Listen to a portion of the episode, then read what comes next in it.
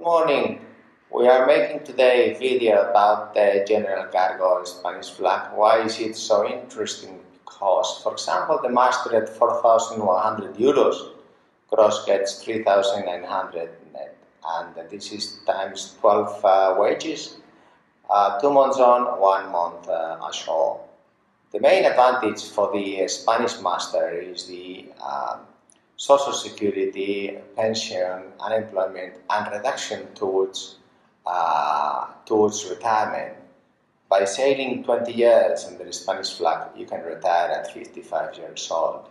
A lot of uh, officers uh, worldwide are asking uh, uh, why is it uh, so positive, this attractive Spanish flag in the general cargo.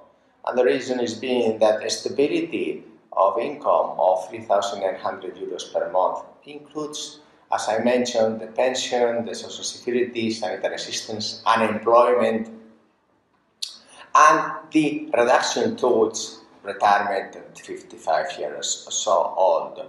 So it is really very, very attractive. Plus, it has 90% employer's contribution grant.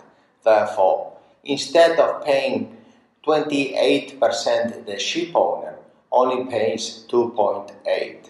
The seafarer pays the same amount and the income tax it is also 50% reduction. Therefore, if you are paying, let's say, 50,000 euros as a master per year, if, if your income is 50,000 euros, your income tax is in the 25,000 euros bracket instead of paying 45% or 42% income tax, then you only pay around 18% out of 25,000, which is very reduced uh, amount uh, compared to any other flags and completely transparent. In that respect, depends whether you have one kid, two kids, or no kids. If you have three kids, then instead of 18% goes down to 10%. Uh, chief officers also, they are getting around the market today, general cargo of 3,000 euros. Why is it so attractive? Because again, it is 36,000 euros per year and it has the full advantages mentioned before, either in the social security or in the income tax. Now, if you want to get uh, retired at 55 years old, whilst the rest of the humans will never ever get retired. The Spanish flag is hugely attractive if you are European for the officers. Why is it so complicated, non-European officers? Because the endorsement situation in the Spanish flag and the bureaucracy is like old ages, is like a stone age. Every time you go into bureaucracy in Spain, it's like the, the, before the old ages. So the problem that the Spanish flag has is that it is that it has five institutions. We have the the uh, Spanish central government, the Dutch government, the province, and then we have the city. Therefore, in some instances, like for example, unemployment benefits and the training, there is a conflict because the, the uh, central state is in charge of the uh, uh training for the seafarers, but the unemployment is, is, is for the Basque government.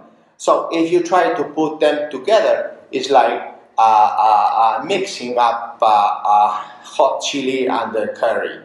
It is very difficult to put them to work together. They have different administrations, and this is one of the biggest problems if we do, for example, now in the rating side, the non-Europeans. We avoid the endorsements because we don't need to do the endorsements, and the only thing we have to do is the working permits. The working permits is a competency of the central government. So we need two months advance uh, uh, in order to plan this.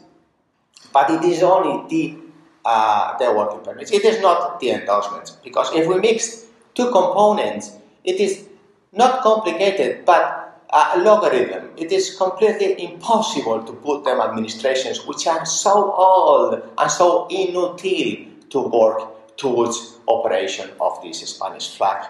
Another area that is complicated is the payrolls. We have specialized people doing this and these payrolls are so, so, so complicated. But it is again only one obligation. And it is a local obligation. The Basque government is competency of the labor area. So then we avoid touching two institutions in this respect. So the situation today is that it is about 10% cheaper to have a Spanish flag than foreign flag, but the advantages for the officers are huge. Uh, regarding the Candina Group uh, uh, uh supply situation, we have an employer in uh, Bilbao called Ship Management, and we have an employer in Canary Islands called Candina Management. Why? Why? There is another really bureaucratic problem in shipping called VAT IGIC. In the peninsula, VAT is 21%. In Canary Islands, the IGIC is 7%. A lot of times, this sandwich